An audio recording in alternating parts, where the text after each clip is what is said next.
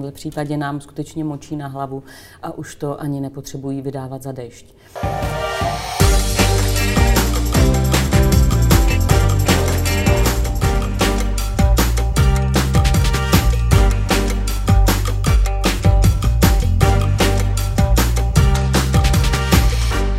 Martinko, řekni mi, čím to je, že já pokaždý, když se s tebou potkám, tak mám normálně jako trému.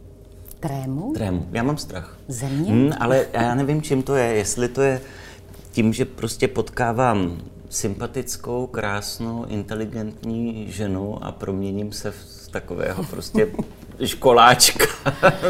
Nevím. A přitom ty by si z logiky věci měl mít pro strach uděláno. no to máš pravdu. Ale víš co je, možná jestli to není tím, že e, já se dneska asi dopouštím mimořádné drzosti, že jdu dělat rozhovor s někým, kdo v životě udělal desítky, možná Kolik rozhovorů si udělala, Martina? To se mě člověče ještě nikdo neptal, tak jsem to nepočítala. Ale asi jsou to tisícovky. Tisícovky. Hmm. Hmm. Jenomže proč bys... Možná, že vzbuzuju... Neděláš se čárky jako třeba, ne, ne, ne, ne, ne, ne, ne. Možná, že vzbuzuju přísnost, ne? To ne, ne právě. Ne, tak... ne, ne. Těžko říct, protože... Použil jsem v tom výčtu komplimentu uh, slovo talentovaná? to jsem přeslechla. To jsem, tak ho Ale... používám teďka. A víš co? Mě totiž... A te, te, teďka pojďme zapomenout na to, že jsi moderátorka, pojďme zapomenout na to, že, že jsi televizní hvězda a, a rozhlasová a internetová. Bývávalo, já nevím, jaká, bývávalo. Ale víš co, pr- proto říkám talentovaná, že mě baví to tvoje zpívání. To je fajn, to je mě taky, mě taky, protože já potřebuju pořád ještě nějakou nějakou takovou výpust. Potřebuju mít stále ještě uh, něco, co mě sice stresuje někdy možná víc než to moderování, ale zároveň, když se to povede, tak je to uh, pocit, který se mm, možná tobě ho můžu sdělit, protože hmm. je to hmm. to též, jako když tobě jako režisérovi se něco povede. Ale mm, já jsem kolikrát už přemýšlela nad tím, eh, proč si to tak třeba jenom neužiju, když poslouchám. Ale zjistila jsem, že na ten prožitek stále ještě potřebuju být součástí toho hudebního procesu. Jak to vzniklo, ta tvoje láska k hudbě a ke zpěvu? To už je ti člověče fakt strašně dávno a já jsem se za to dlouho styděla. Proč? no, protože to přece ani v mé době to nebylo in, eh, že se ti líbí opera. To byl divný prostě, to byl divný. Já nevím, já jsem jako dítě chodil do kyňáku. Eh, tak ty jsi byl taky divný. ale zpívat ve sboru dobré, ale toužit potom, jako být operní zpěvačkou, to už bylo podezřelé. A mě to bavilo. Opravdu mě to bavilo. Musím říct, že jsem si někdy, já nevím, v osmi letech, eh, moje maminka koupila nějakou desku Libuše Márové. Já jsem ji po mnoha letech potom eh, poznala a já v těch osmi letech jsem tam slyšela Donizettiho favoritku. A v té árii bylo úplně všechno. Hmm. Úplně všechno. Tam byla láska, tam byla zlost, tam, byla, tam byl vztek, tam byly prostě všechny emoce, které já jsem dokázala tehdy rozeznat. A mě to úplně uchvátilo. No, tak, tak, takže ty jsi neprošla uh, nějakým takovým tím standardním vývojem? Ne, nechodila jsi někam do sboru? Nebo... Pak jo. Pak jsem chodila uh, do ženského komorního sboru Františka Háby. V Ostravě? Ano, v Ostravě. A pak se, a chodila jsem do Lidušky na zpěv uh-huh. a na housle. A housle mi nešli. Nejprve mi vlastně nešel moc ani zpěv. Kolika let to tak trvá, ta tvoje touha být operní zpěvačkou? Asi o těch osmi. O těch osmi? Uh-huh. Uh-huh.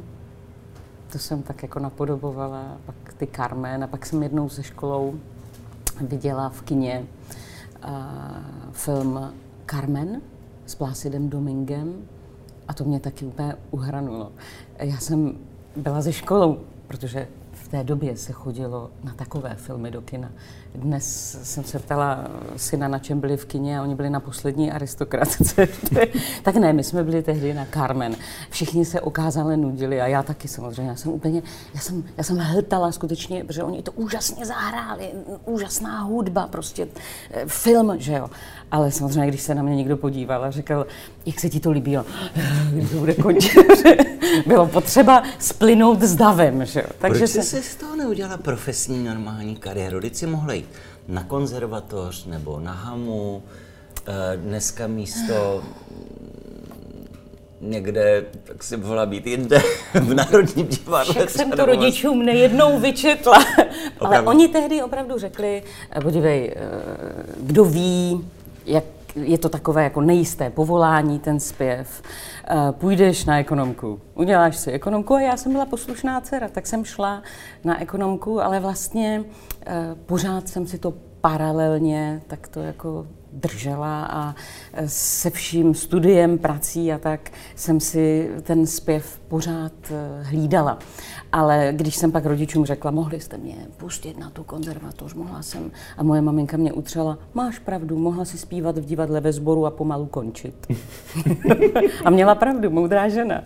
Takže mě to zůstalo jako takový koníček, místy profese, místy poloprofese, ale vlastně nikdy jsem tomu nedala šanci, aby mi to zevšednilo. Mm, mm. No a když jsi přece stála v jednu chvíli před tím rozhodnutím, to jsi byla na nově ještě, pokud si dobře pamatuju. A ty dostala si normálně profesní nabídku, profesionální v nějakém muzikálu, nebo, uh-huh, nebo kde to, jak to, jak to bylo tehdy? To, vždycky, když se mě na to někdo ptá, tak já vždycky říkám, já už to nepamatuju.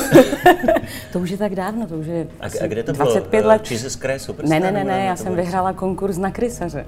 No tak, no a proč jsi nenaskočila prostě do muzikálu? Naskočila, ale tehdy mi to zakázali. Kdo ti to na nově. Uh, Vladimír Železný řekl, že prostě spravodajci musí být seriózní a kdybych byla v divadle a stvárňovala nějakou roli, tak by mi ti lidé už nevěřili. A tehdy se hrálo o něco víc. Já zpětně musím říct, že jsem to tehdy nevnímala. Tehdy jsem prostě strašně chtěla zpívat a, a ten, ten svět mě ohranul a na tom konkurzu jsem prostě cítila, že jsem šťastnější než kdykoliv jindy. A to jsem byla jenom na konkurzu. Ale eh, zároveň se tehdy prostě hrálo o nějaké zásady. Tehdy se hrálo o, o to, kam až jsem ochotná jít v kompromisech, kam až jsem ochotná jít eh, v takové té cestě za takzvanou nebo skutečnou kariérou. Já jsem to tehdy nevěděla. Hmm. Já jsem tehdy prostě ty věci jak si osahol, osahávala eh, takovým pudovkinem. Ale tehdy se hrálo o víc, než jenom o to, jestli půjdu do muzikálu nebo hmm. ne. Tak to tedy od toho Vladimíra Železného tehdy nebylo dobrou chuť, chuť pokud právě obědváte. Mm. Nebo, uh, to víš, byl zlom v tvý kariéře vlastně. Uh, byl, byl, ale byl zase. Já jsem zjistila, že uh, žádný přítel mi v životě nepomohl tolik jako lidé, kteří mi chtěli mydlit schody. Ty jsi řekla před chvilkou takovou krásnou větu, nebo spíš slovní spojení, že jsi s tím našla míru svého kompromisu, nebo míru, kam až seš ochotná zajít. Jaká je míra tvého kompromisu, Martino? To se týtruje každý den. Ty to sám asi o sobě víš, že někdy člověk nad spoustou věcí mávne rukou a řekne, to je jedno, to, tady diktuje ego, nech to být ale někdy jde už o věci zásadní. A e, já vlastně tehdy, když jsem odešla z té novy, tak to byl klíčový okamžik v tom, že já jsem skutečně tehdy začala pracovat na sobě. Protože e, já jsem, když jsem na té nově byla a četla jsem ty zprávy, tak aniž bych to chtěla podceňovat, mě bylo 23 let, ale já jsem vlastně měla pořád strašný vnitřní strach, že si už fakt musí jednoho dne někdo všimnout, že kromě toho čtení neumím nic. A že jednoho dne se to prostě provalí, jo? Že někdo mi položí nějakou otázku a zjistí se nic. Přečti to, tak jo. A tehdy, když jsem odešla z té novy, tak jako jsem se bála, že už taková příležitost nebude. Já jsem sice nastoupila do premiéry tehdy pozdější primy. Ale premiéra to bylo jak pionýrské vysílání. Jo. To, to, to byly skutečně takové ty dřevní doby a ta televize proti nově, to, to se nedalo ani srovnat. Taky mi tehdy Vladimír Železný řekl, že odcházím do ekonomického zázraku. A měl pravdu kluk. A já jsem tehdy vlastně začala... Nebo ty kluci železní jsou chytří. No to, to jako, rozhodně. A já mu to, to jsou talentovaní. A já jsem schválně řekla, že vlastně i člověk, který mi jako, jakoby v té době ublížil, pro mě udělal ale opravdu strašně moc. Já říkám, jemu to karmu nezlepší. a on na to Vladimír Železný nebyl sám. ale mě to nesmírně prospělo. Já jsem skutečně začala pracovat v rádiu a zjistila jsem, co v sobě obnáší dialog, co v sobě obnáší rozhovor, kudy na to jít a milionkrát to udělat špatně. Pak vlastně jsem tři roky byla v muzikálu a to byla úžasná jízda, ale vlastně tam jsem začala se věnovat hudbě, opeře, opravdu, protože jsem zjistila, že muzikál skvělý, baví mě ta produkce, baví mě lidi, kteří tam byli, ale hudebně, že potřebuju ještě něco navrh. A já jsem tehdy opravdu chodila ke své tehdejší učitelce a platila jsem jí 100 korun za hodinu. A když jsem takhle večer třeba odcházela, tak jsem jí dávala 1100, protože jsem jí byla 11 hodin prostě. My jsme poslouchali hudbu, nejenom jako 11 hodin by někdo nevydržel zpívat, ale prostě poslouchali. Já jsem si dělala hudební názor na věci. Prostě ty věci kvasily a já jsem zjistila, že když se budu snažit, když jako budu pracovat, když budu číst, když budu studovat, tak opravdu můžu zkusit vlastně cokoliv. Ne všechno vyjde, hmm. ale kdybych tehdy zůstala na nově, tak jsem tam možná dodnes a strašně nenávistně pozoruju každé mladší děvče, které projde kolem, kolem mé kanceláře a trousí mi dovaté sliny, protože vím, že se blíží prostě něco po sezóně třeba. Hmm. Hmm. Když tady tak mluvíme o tom svém zpěvu, já si myslím, že o tom tvém zpěvu, hmm. já si myslím, že teď je asi ta pravá uh, chvíle na to, aby jsme si kousek tam poslechli, takže šupnat.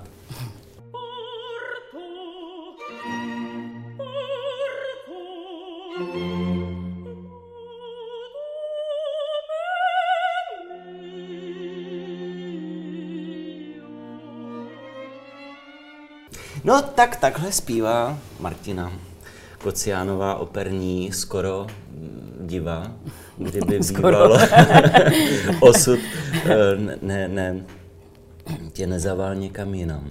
Řekni mi, 23 let ti je, tak ty teda čteš ty zprávy, jak říkáš, nic tam není. Ale teď na tebe kouká, kolik tehdy na tu novu koukalo? 3,5 milionu lidí každý večer? No, to... to jako s 23 letou holkou musí, musí zamávat. Ale tak eh, já se nemůžu tvářit, že jsem měla pro strach uděláno. Já jsem byla fakt takové, jako, takové rostomilé jeli to. Dneska, když se na to dívám, to je fakt taká děvucha z Moravy. Je to takové dojemné až jako, a ještě dojemnější na tom bylo, jak já jsem neustále jako potírala to, že jsem naivní. A, ale na druhou stranu musím říct, že určitý druh naivity eh, jsem si později se rozhodla, že si ho ponechám že se chci pořád divit věcem, které uh, mi připadají, že nejsou mravné, že pořád nechci přitakat na to, že věci jsou normální jenom proto, že jsou běžné. Takže určitý druh naivity jsem si vlastně uměle později, jak si posilovala. Není to taková obrana spíš, víš, že hodíme si kolikrát takové to, já to taky občas vytáhnu, tu kartu mm. toho Lotranda, že? Takový, aha, jo, tak. Ne, ale, ještě, ale jo, ona to je taková obrana, když si řeknu, to je blbec, jo. No. no, schopnost divit se. schopnost divit se. Hele, i dobrým věcem, ale taky těm špatnostem, jako, protože pak jako je teprve rozeznáváš. Já mám pocit, že se divím čím dál tím, mm-hmm. jsem starší, tím víc se vlastně no, divím. Já, už tenhle výraz je v podstatě... Už je jako mě. ano, ano, ano. že jakoby mám pocit, a můžu se mílit, že jsem... Ty řekli, že jsem blbý.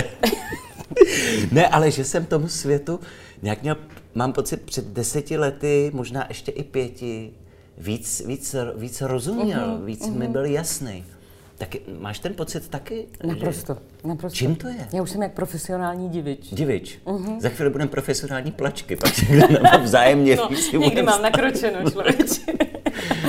ne, ale či, či, čím to je, že, že se, se, se jako divíme? Je, je to, že ten svět je tak zaplněn různými změnami, rychlostí vývoje? No, uh, víš co, ono je divení a divení, jako jo, já ještě, nebo spíš divení a úžas, jo, to je. A uh, já zase musím říct, že čím jsem starší, tak uh, tím uh, míň uh, mám takovou tu potřebu, jako uh, se chovat, uh, jako v těch 23, já vím, jasně, to už jsem viděla. Jo, v těch 23 pořád něco chceš dokazovat. Pořád potřebuješ jako zaujímat role. Pořád já tomu říkám eh, syndrom rozhovoru s herečkou, která chce roli. Hmm. Víš, je vlastně pořád si, eh, pořád si jako připravená na všechno, pořád si in, pořád všechno víš, tak, tak tohle mě tak jako opustilo. A eh, mnohem jako víc eh, a častěji si jsem ochotná přiznat, nevím, a zároveň v tom ten úžas, že skutečně jako v určitém věku je to díky za každé nové ráno. Netvrdím, že už jsem tady v tomto rozpoložení, ale přeci jen eh, věci, které mi dřív připadaly běžné, tak, mi, tak, tak eh, si jich třeba najednou umím víc vážit. Například mám takové jako záchvěvy štěstí, jak jsem se opravdu dlouhodobě věnovala blackoutu tomu všemu, co to prostě způsobí, jak to rozloží společnost, tak já třeba, když stojím pod sprchou, tak to je taková, taková rozkoš. Protože já si vždycky říkám, jak dlouho ještě? Víš? Nebo když uléhám do takové té vyvoněné postele, víš, čistě povlíknuté. Tak to jsou věci, které si tak zvláštně v mhm. konfrontaci s tím, co by mohlo přijít, vlastně užívám. No a druhá věc je, že vezmi v úvahu, čeho my jsme svědky. A vždyť uh, my jsme si mysleli, že už jako jsme tak nějak jako všechno zažili a do toho pandemie, rozumíš? A výkřiky jsme ve válce jo, s pandemí. A dva roky prostě děti sedí domů. Dva roky prázdnin, to je Žil Verne. Jako.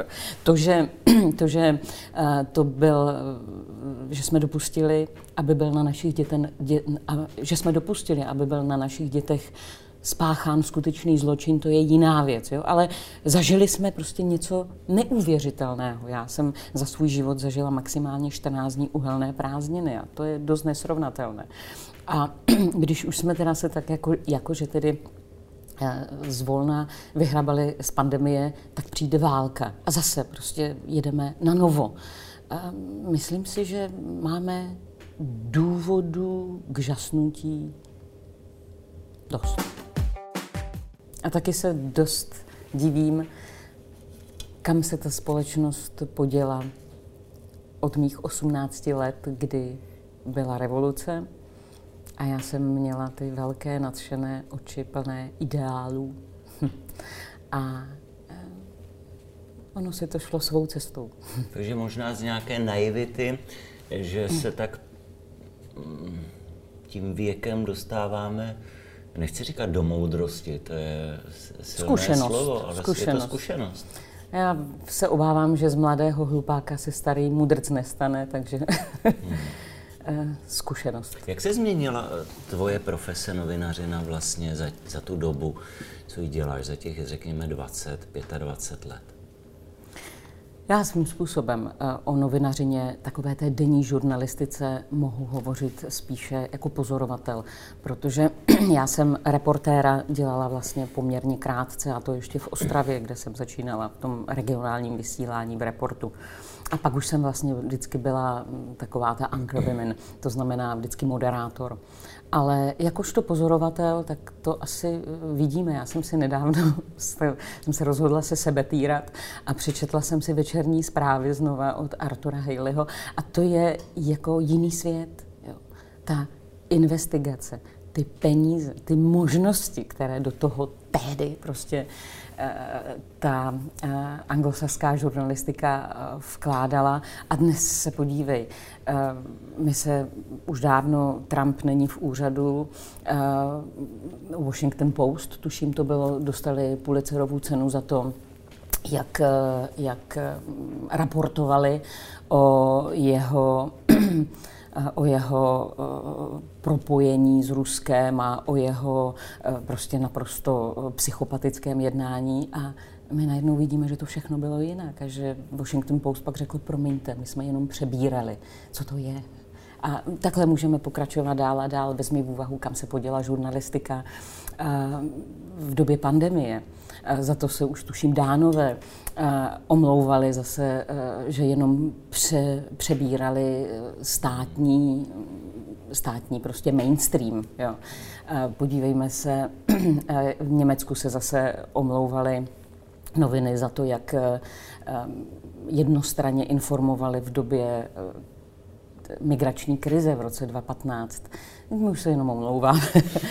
vlastně, kde je nějaká investigace. Tak ale pořád je dobrý, že se někdo omlouvá, aspoň ne, tak to bych viděl jako takové pozitivum. No není, protože víš co, oni změnili v tu chvíli životaběh změnili prostě svět. Jo?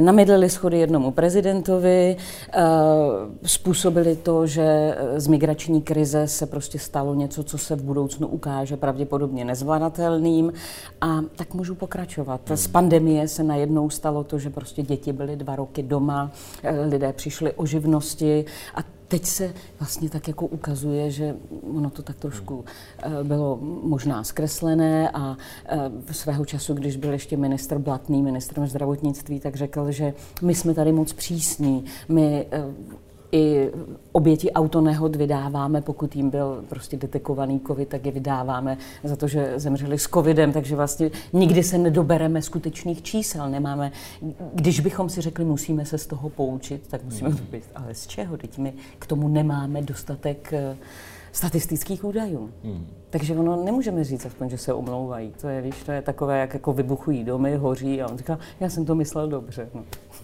Ale to je bohužel zase už to, že z ideí se stala ideologie. A je to tak, že ta média mají jako mnohem větší vliv, než třeba měla ještě před 20 lety. A teď rozvojem sociálních sítí a tak, je to vlastně dneska, že skutečně žijeme svět masmediální. Ráno vstaneš, první, co otevřeš, už, už na tebe jdou zprávy, zprávy, celý tvůj den vlastně jsou zprávy nějaké. Ehm, myslím si, že ten, ten termín mediokracie má něco do sebe. Víš, co jsem si všiml? Zajímavý hmm. moment. Že před ještě 20 lety, deseti, jsem měl skutečně pocit, že z médií dostávám zprávy. A dneska, když zapnu obzvlášť teďka zpravodajství z Ukrajiny, anebo vlastně odkudkoliv, tak já dostávám příběhy. Jasně. To jsou příběhy. Ano. To je, buď to je to olympijský příběh, nebo tady to je silný příběh Emoce. nějakého člověka. Emoce. Emoce. Ano, že se nedostávám informace, a mě to jako vlastně na jednu stranu baví a na druhou stranu, nebo baví, uh, překvapuje. To je ten úžas asi, o kterém jsem mluvil. Protože mám kolikrát pocit, že ti reportéři, obzvláště váleční, ti jakoby se trošku vkrádají Eh, na, na, na mé pole, do, do mého baráku vypravěče příběhů. jako no. Oni okupují prostě mou profesi, oni mi, říkají, oni mi vypráví příběhy najednou a to mám dělat já jako filmař a proč to, to, ano, to mám koukat ano. v televizi. To máš dělat ty jako režisér a ne Či, jako... Proč se ze zpráv, z faktů, která, které se staly, tak proč se najednou dělají příběhy? Je to kvůli těm emocím, je, které v tom nás má Samozřejmě. Vyvolat? Vezmi v úvahu, eh, na základě čeho se většina lidí rozhoduje. Na základě analýzy, na základě toho, že zváží fakta, anebo na základě pocitu. Takže eh, my jsme tomu velmi cynicky říkali, hlavně musíš přinést nějaký, nějaké HLPčko hluboce lidský příběh. Ale takový hluboce lidský hluboce příběh měl, měl, měl být v těch zprávách, zprávách jeden. Ale teď, jak si správně řekl, ty zprávy už jsou složené jenom, jenom z HLPček. A kde je ta novinařina? Jo. Kde je informace? Kde je prostě žurnalistika? Ale HLPčku se teďka říká moderním slovem narrativ. jo, jo. Já si myslím, že spoustu vyprázdněných slov jako používáme a docela docela se zabydleli. Já si myslím, že tento narrativ budeme formulovat ve střednědobém horizontu. Hele, ale dřív lidi pracovali, měli svoje životy, svoje emoce doma a tak dále. A na ty příběhy, na ty HLPčka, si chodili do kina třeba, nebo do divadla, tam dostali prostě ten Shakespeareův narrativ. A jakoby už jim to nestačilo. A oni opravdu potřebují prožívat HLPčka, u každé fotky na Facebooku, u každé zprávy, po každé, když se něco jenom šustne kolem, eh, ne, nestane se toto vlastně, ta přepjatost emotivní, nestane se, eh, nechci říkat nějakým civilizačním zabijákem, to by bylo silné slovo. Nebylo. Nestává se jedem? Um, ani ten zabiják nebylo silné slovo, protože um, my všichni víme přece, že se nemůžeš skutečně zodpovědně rozhodovat na základě nějakého emočního nánosu. Řekni mi, eh, rozhodl se někdy v emocích správně, když jsi byl rozčílený a zvedl telefon a řekl, já jim to vysvětlím.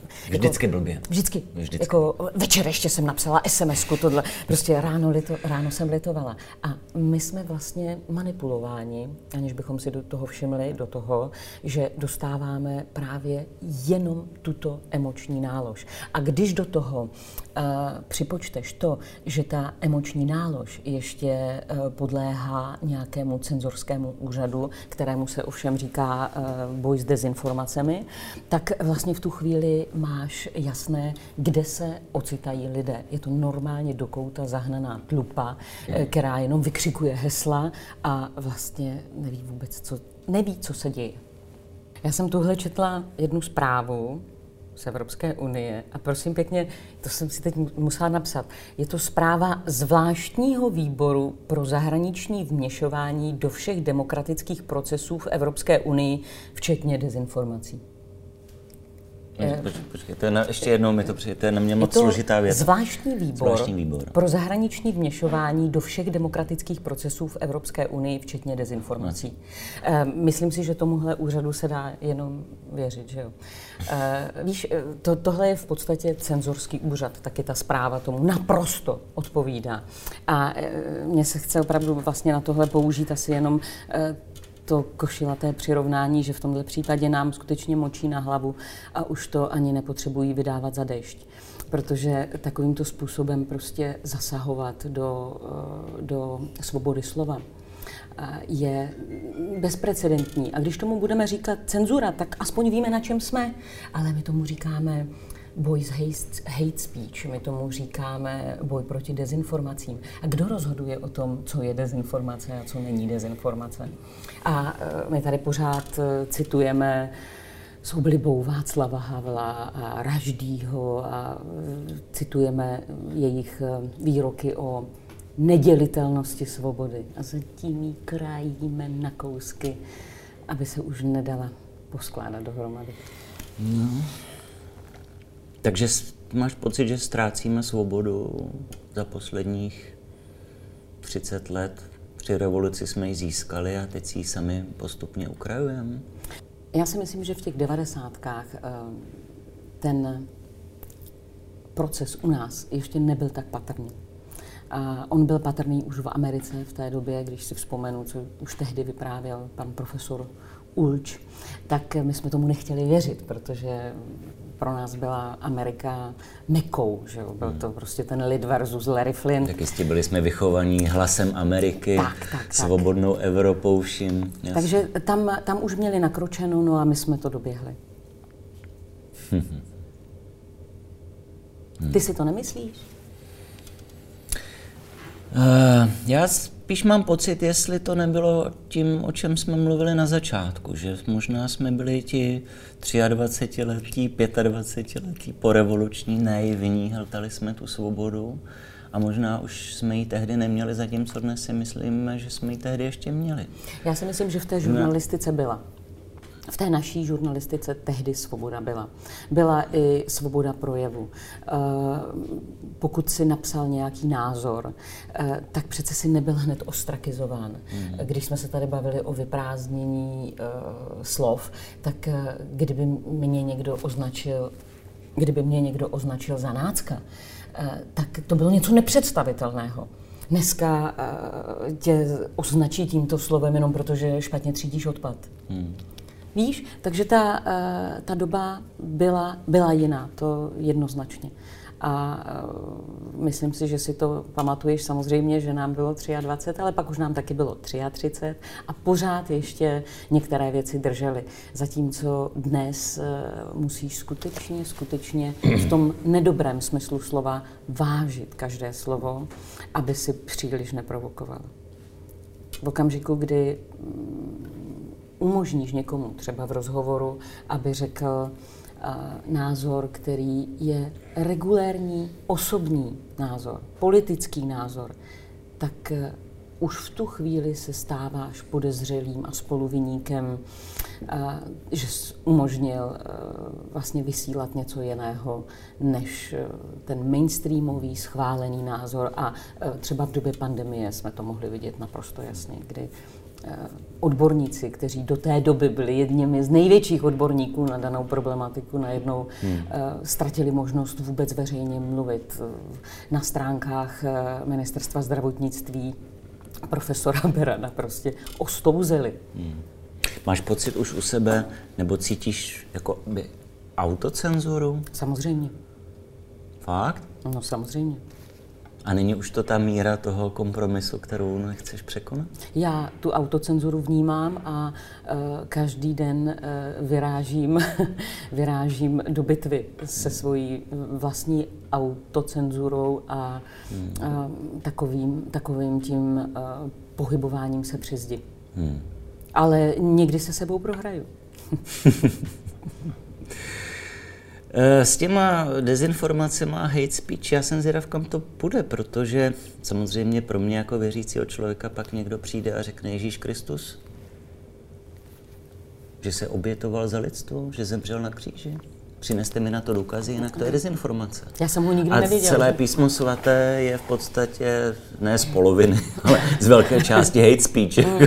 tak a to zakážeme, to škrtneme. A, kdo a, a jsou tam projevy násilí dost. A jsou tam, no, ale zásadní. No, mm. to je, takže jako to v okamžiku, kdy uh, začaly zablokovávat weby, soukromá firma z větší či menší spolupráci ministerstva obrany. Dobře, eh, můžeme si říct, tak soukromá firma zablokuje web, no tak dobře. Můžeme říct, eh, ano, ministerstvo obrany mm, to dovolí, eh, politici, u těch se to dá pochopit, protože ti si vždycky snaží vytvořit cestu, která jim vyhovuje. Je to cesta, která je dovede eh, k tomu výtahu eh, moci ještě výš. To se dá vlastně pochopit. Ale co nechápu je, že to nevadí lidem. A že dokonce jsou lidé, kteří říkají, tak uh, oni když zablokovali, sice bez soudu, sice bez důkazů, asi deset webů, ale možná, že teď v té době je lepší, když uh, netříštíme ty názory. Ten člověk v podstatě říká, já jsem takový hlupák, že prosím vás, pokud mi jenom jeden člověk neřeknete, co si mám myslet, tak jsem úplně ztracený. To mě na tom nejvíc děsí, protože já, to, že to někdo zablokuje, to já můžu pochopit, je to prostě účel světí prostředky, ale to, že to lidem nevadí a že proto ještě hledají slůvka omluvy a vůbec jim nedochází, že takový web je prostě firma, že je to úplně stejné, jako kdyby někdo přišel eh, do nějakého antikvariátu a řekl, naše kulturní komise eh, pro mm, kýče vyhodnotila, že to tady zavřete. V tom není rozdíl. Prostě někdo rozhodne o tom, co ty si budeš myslet, někdo rozhodne o tom, co se ti bude líbit, někdo rozhodne o tom, co smíš a co nesmíš říkat. No, tak to je pěkná vize do budoucna. Tak možná radši zpátky k té vážné hudbě, k nebo tvému ku... sopránu. A, a nebo ku předu do minulosti. nebo ku předu k minulosti. Moc ti děkuji, Martinku, že jsi přišla na kafe se strachem. A děkuji. Eh, my tady máme takovou, na závěr, takovou mm. děláme vždycky, Uh, že já se s tím člověkem udělám srdce, já, já se s tím udělám selfie, víš? Normálně a můžu to poslat mamince? Normálně to takhle